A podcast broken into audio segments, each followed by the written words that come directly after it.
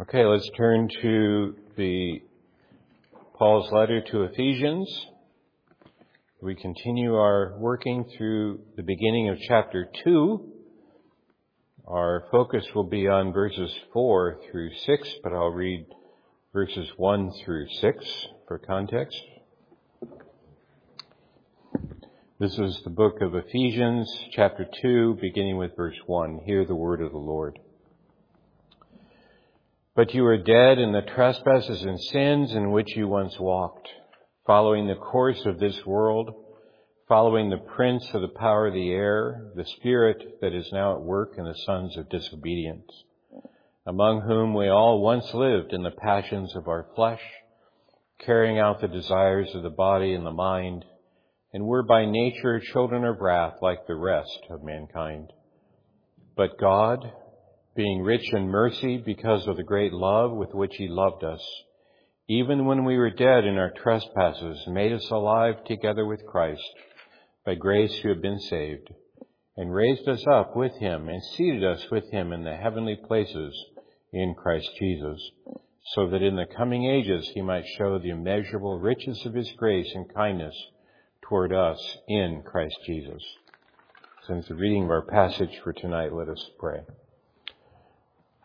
O Lord God, you have given this word to us. You have inspired it through your Holy Spirit. You have granted that it would be preserved for us, even here, and translated in a way that we could understand it. And now grant, O Lord, that we may understand your word and live according to it by your grace through the power of your Spirit. We pray in Christ's name. Amen.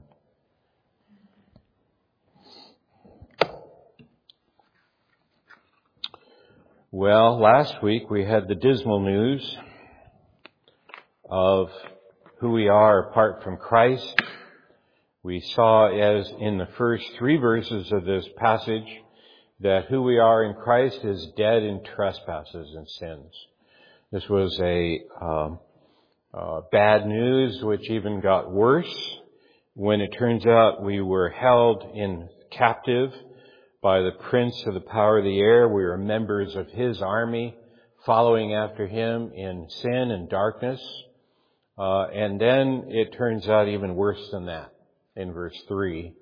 It turns out we were by nature children of wrath. There's no way to escape our nature.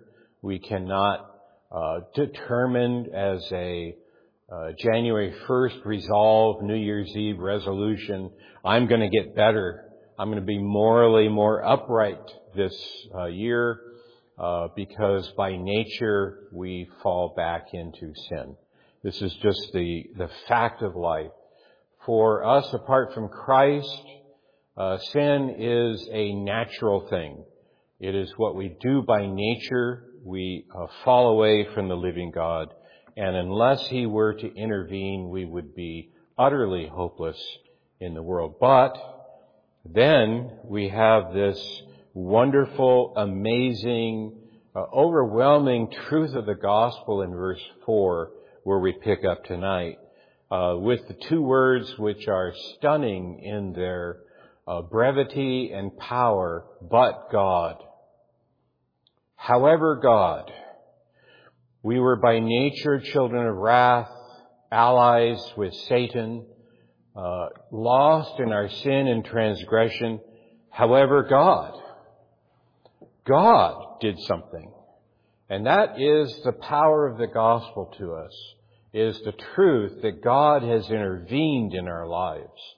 He is the one who has rescued us from this dismal, hopeless situation, locked in to this, uh, this lost estate that we had inherited. We were in Adam, uh, fallen into sin and misery with no escape by our own terms. There's no human resource uh, for escaping on our own, but God. He has intervened. He has done something. He has done something spectacular, uh, and we are the beneficiaries of his acting on our behalf. That's what this passage is all about. This is a, a stunning statement of God's intervention. And there are just the grammar of this uh, makes this really clear. It's interesting when you're reading this uh, how, first of all, you have this focus on uh, you. It opens in verse one, and you were dead in tr- your trespasses and sins. Um, and then you switch in verse five where it says, even when we were dead in our trespasses, actually in the original, it's the same form.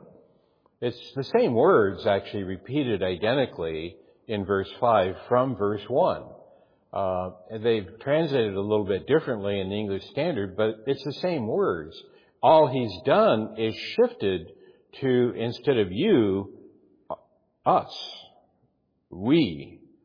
We are the ones now because we all are by nature children of wrath. You see, it's interesting that in Paul's day and in his culture, Jewish people thought by being connected uh, genetically to Abraham and the other fathers that they had a certain protection from God's wrath and sin and uh, falling into sin.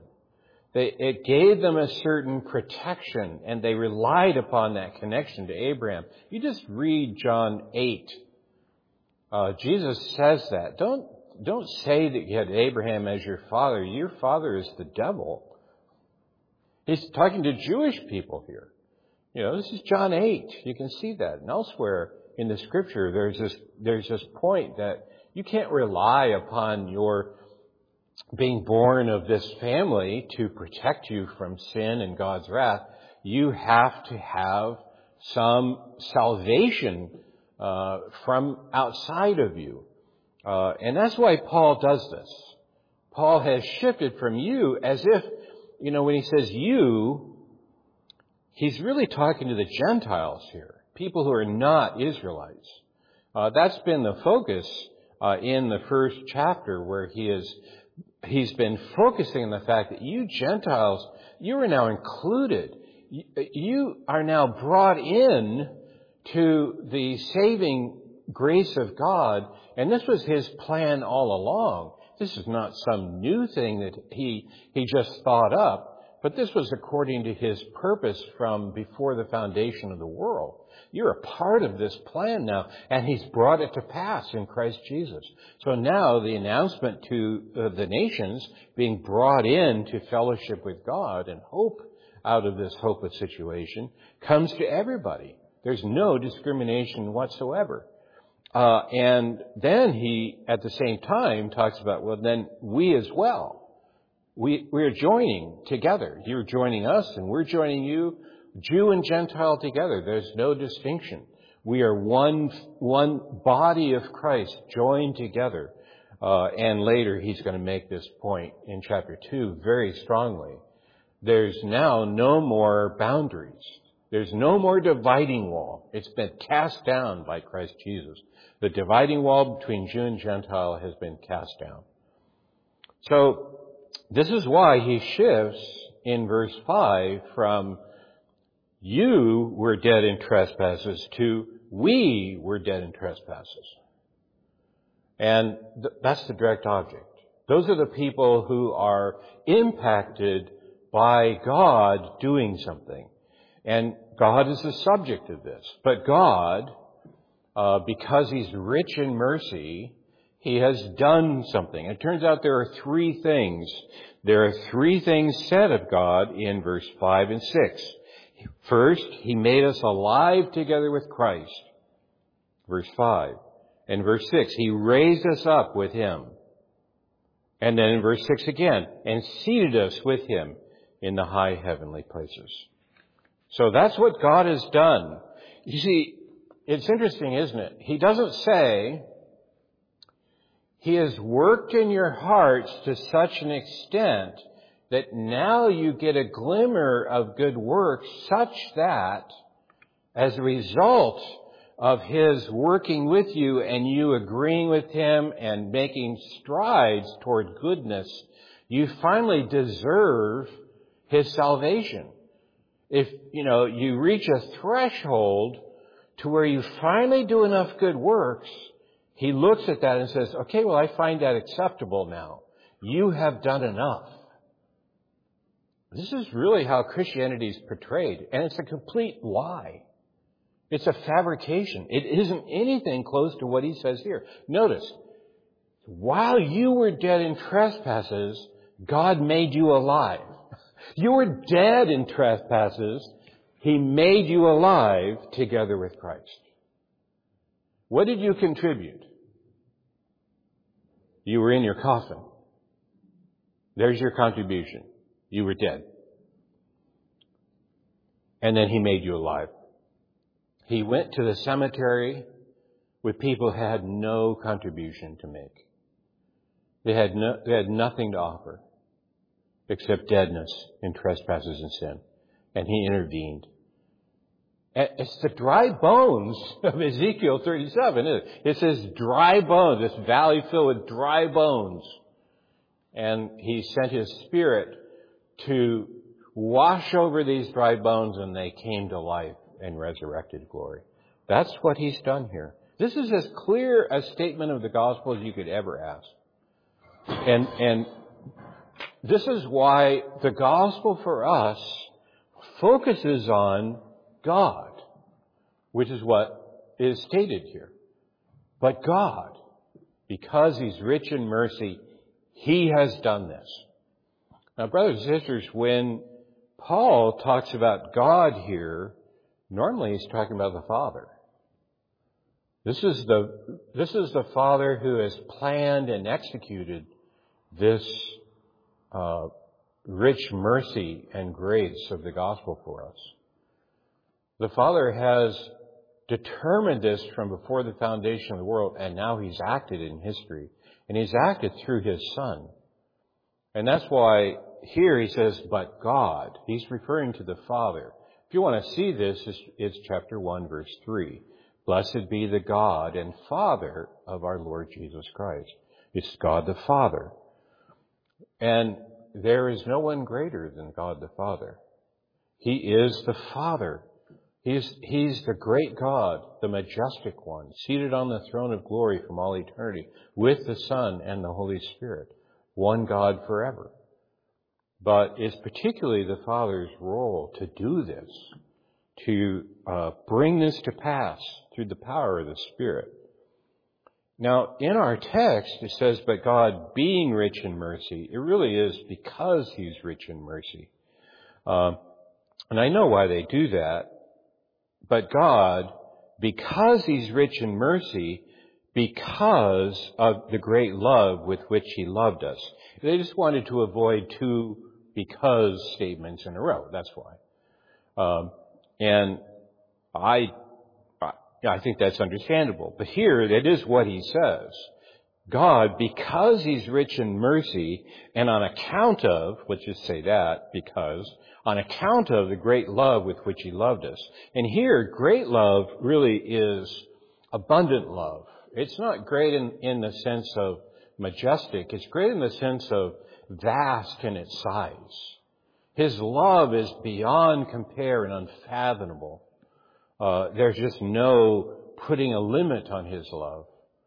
Uh, and and so, what is it that motivated God to do this for us? Did he look at us in our need and say, well, yeah, these people are dead in trespasses and sins, but at heart, they really are good people. What he looked at were people who were by nature children of wrath. And now you go to Romans 5. People who are helpless, people who are wicked, and people who are his enemies. These are the people he intervened for and raised out of that state. This is, this is the gospel in all of its stark reality. Stark in a, in a glorious sense of grace that's beyond measure. Now, this is an interesting place because rich, God, because He's rich in mercy, rich is actually one of Paul's favorite uh, words in Ephesians. He says it many times. uh, for example, in 1 7 and 2 7, riches of his grace. In 118, riches of his glorious inheritance. 3 8, unfathomable riches of Christ. And then 314, riches of his glory. God is wealthy. He's rich. He has this uh, fullness beyond compare of these things. Grace. He's given an inheritance which measures beyond measure for us. And the riches are in Christ Jesus, unfathomable. And here it's His abundant love. His, His grace and love are beyond measure. And then you get here the, the, the thing that, that, uh, really is the heart of our theology. And that is that in Christ Jesus we have a mediator who has done it for us. We, we talk about uh, Christ as our substitutionary mediator. He's the one who is substituted for us. It's in Him, and because of Him, there's this exchange of our being lost in sin and the transgressions that we are, He becomes our transgression. So the wrath that we deserve as children of wrath, He took upon Himself the wrath of God on our behalf. The, the wrath that we deserve, He took so that we wouldn't have to take it. But now, the positive side of that is being expressed. He has made us alive together with Christ. Because Christ merited being made alive. He was righteous altogether, perfectly good, by nature a child of God. He is the Son of God by nature, divine and human at the same time. He's the Son of God by nature. He's the Son of Mary by nature. One person, two natures. And that's, that's what uh, we have here is by nature, he was good and upright. I love that line in Psalm 100. I love it because it's repeated several times in the Psalms to remind us, you know, praise the Lord for he is good. We don't think enough about God being good. I, I think, I think about it more because I've spent enough time in the first century uh, among pagans. and pagan gods are not good. The gods of the Greeks and the Romans, they are not good. They're, they're, they're liars, they're cheats, they're adulterers, they're shifty, they can't really be relied on. You give them uh, portions of the sacrifice hoping that they'll pay attention and not be sleeping or off doing something, you know, wherever. This is what happens with the pagan gods. You can't really count on them all the time because they don't always come through. You have to remind them of all the sacrifices you've given and you better pay attention this time. So sometimes they played music or rang bells to try to wake them up and make sure that they're paying attention. You clap, you know, you do things to make sure the gods are going to respond, you know. You got, they've got to act and maybe they're taking a nap. And they're not always good. But God is good. He is good. His goodness, absolutely. He is by nature good. And yet here, if He were good, how could He justify the wicked? How could He do this to us and be good? It's because it's in Christ Jesus because his wrath was poured out on his son and satisfied. So that God is still good and righteous altogether and upright. And then he did it in connection with us. The Son is our mediator. In him we have being brought to life from the dead so that we were made alive together with Christ. And in Him, we're raised from the dead. When Christ was raised from the dead, We were raised from the dead.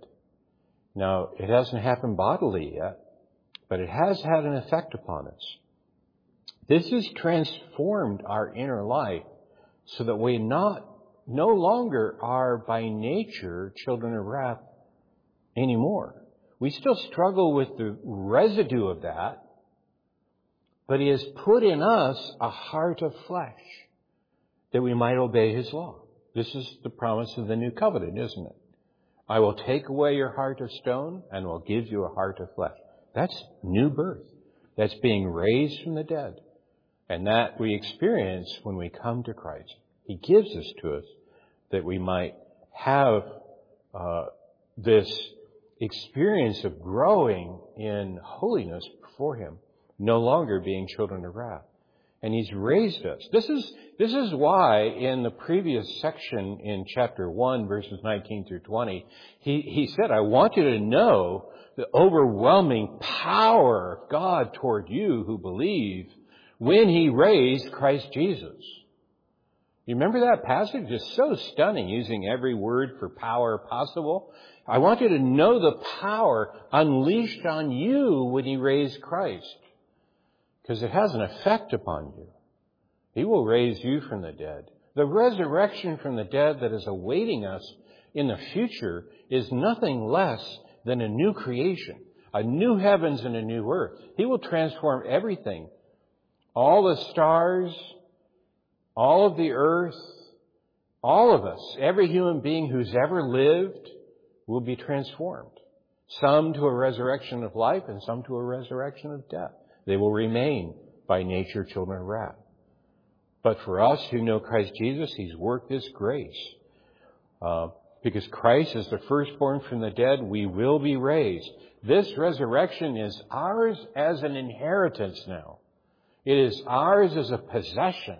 When He's raised, we were raised and will be raised. We feel the effect of it now in regeneration. We will see the, the effect of it in resurrection of our body. And then finally, He didn't just raise us and let us sit around here. This isn't our home. We're not, we're not destined to be raised and then come here in this world. We're seated with Him in the high heavenlies. So He's, He's made us alive, He's raised us, and then seated us with Him in the high heavenlies. On the same throne. In the same realm. In the place of glory and power over death. That's what He's given us. That's what He says right here. So we're not raised to just sit around. We're, we're seated in Christ Jesus. This is, this gets to one of the little places in the book of Revelation that no one should, uh, not know. Double negative there. Everybody should know. Uh, Revelation 3:21. To the one who conquers, I will grant to him to sit on my throne as I have been granted by my Father to sit on his throne. By the way, if you think about that, there's just one throne. I've taken my seat on my Father's throne. That's my throne now. And I will grant you to sit on that throne with me. You're going to sit on the Father's throne with the Son. Now, this is figurative language, right? That's just a really big throne. All of us. It means we'll rule with Him. It's a, it's figurative language of ruling with, with Christ. We, we're not, we're not just raised as slaves to serve His every whim. We're raised as part of His family to join him in rule over creation. This is, this is a remarkable heritage. This is why it's called later an unfathomable inheritance. Something you can't even imagine. It's so good. And, and so what you see here is Christ's mediation is not some theory. It's a powerful working of God toward us. And it will have its good effect. And then finally, in verse 5, he interjects this statement. It's a very interesting thing he does here in verse 5. He interjects this statement that word for word he's going to say again in verse 8. But he interjects it now to kind of uh, tickle our ears with it in verse 5. At the end there, let me just read verse 5 and you'll hear it. Even when we were dead in our trespasses, made us alive together with Christ, by grace you have been saved. It's right there. By grace you have been saved. And now in verse 8, he's going to repeat that exactly and expand on it. By grace you've been saved. And then he's going to come back to that. By grace you've been saved. The word for word, he's going to repeat that. It's a preview. Uh, he likes to do that because it's so important.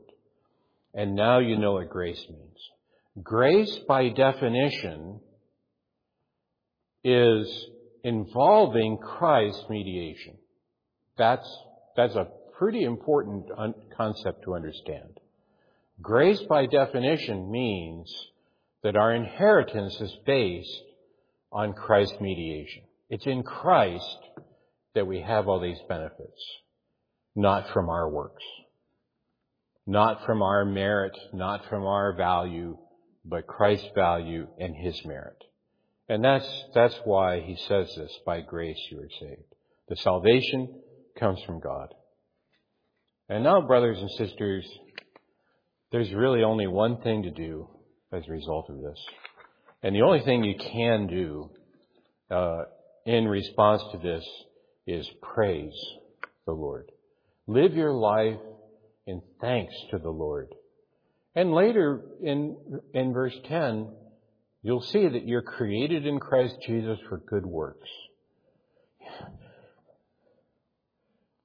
Good works aren't a burden for us. Obeying the Lord and following Him and wanting to please Him with actions of love toward uh, our brothers and sisters in the Lord and our neighbors. This is like breathing for us because we don't gain anything by it. We already have everything. We've been seated with Christ in the high heavenlies. This is just a response of who we are now. And, and it's just, and it's a way of saying, oh man, this is so good. And uh, the thanks just overflows to where, you know, we want to, we want to share good things with other people. That's all, that's all these, that's it. That's what the Christian life is all about. It's one of gratitude and thanks, just spilling over so that others benefit from it. And this is, this is because the more you meditate on the gospel, the more you think, man, I just, I have everything already. I have an inheritance that can't be shaken.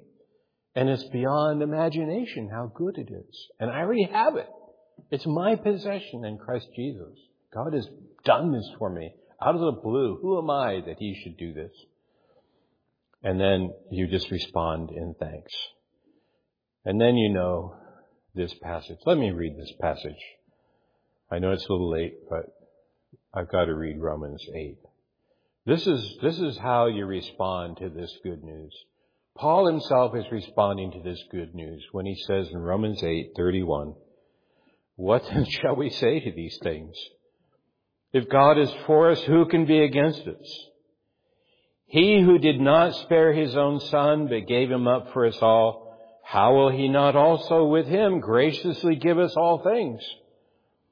Who shall bring any charge against God's elect? It's God who justifies. Who is to condemn? Christ Jesus is the one who died. More than that, who is raised, who is at the right hand of God, who indeed is interceding for us. Who shall separate us from the love of Christ? Shall tribulation or distress or persecution or famine or nakedness or danger or sword? As it is written, for your sake we are being killed all the day long. We are regarded as sheep to be slaughtered. No! In all these things we are more than conquerors through him who loved us.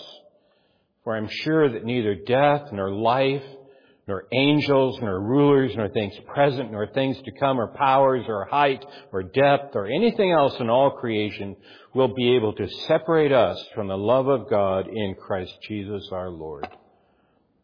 Praise the Lord. Let's pray. We don't have words to capture such wonderful gospel, O Lord, the truths of your love and the riches of your grace. So we will simply repeat those words. Blessed be the God and Father of our Lord Jesus Christ, who has blessed us with every spiritual blessing in the high heavenlies in Christ Jesus. We bless you and we thank you for these great things, too wonderful for us, O Lord, but true. In Jesus' name, amen.